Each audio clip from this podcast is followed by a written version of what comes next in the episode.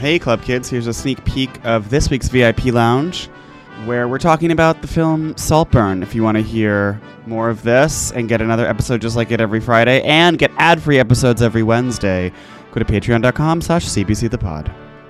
Well, a movie that I think I will remember Saltburn. is Saltburn. which I know you guys were on the edge of your seat. Did Lily finish? Did Lily finish? I went straight home. First, I made a steak that was in my freezer for a while, defrosted, Oh, nice. salted it on each side. Peppa? Oh yeah, tons of Now, did tons you of do the pepper. TikTok thing that they're all doing now, where it's the, like the spoon. That's the classic chef thing where you tip the pan is Wait. at an angle, and, And you're then you- just yeah. spooning and all you do of the- rosemary, yeah, rosemary And I had and garlic actually and butter. leftover herb butter from my Thanksgiving, so I put that in, Oh. and then I was spooning over. Very nice. Yeah, very nice. So it was pretty tasty. Did And that? you got it that perfect kind of rare, medium rare. in the I middle. got it. Honestly, it was actually like bloody rare, and my girlfriend was a little more medium rare. yeah. So I put it back on Okay. because it's like She has smaller teeth. It's She does have smaller teeth. It wasn't. It, wa- it was kind of. It's kind of a random cut of steak that I had in the freezer. from the most random part of the cow. Yeah, super random cow.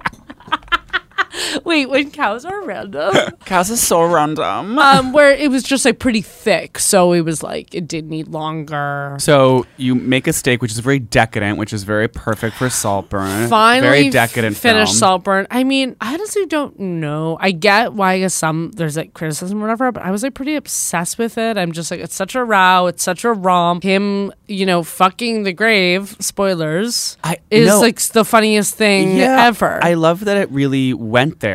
I liked how extreme it was Yes. with him sucking and sucking the cum that out of the bathtub. That was That was amazing. like that was great, but it was a little bit reminiscent of what's the I'm thinking two can play that game. It's not called that. It's called it was super Call Me- reminiscent. Call Me By Your Oh, Name. Okay, which I never saw. when he eats the peach after he like jacks off or whatever. okay. and there, you know, there's some other like scenes that it kind of evoked, and it was like a little obvious. But the fucking the grave, like I haven't seen that before. And so th- Barry Keegan, Keegan, is Keoghan. it? Keegan, he im- he improvised that. He asked the director, and he's, "Can I have a closed set?" wow. Yes. Okay, the clothes. closed set. set. it's That's like- so Hollywood.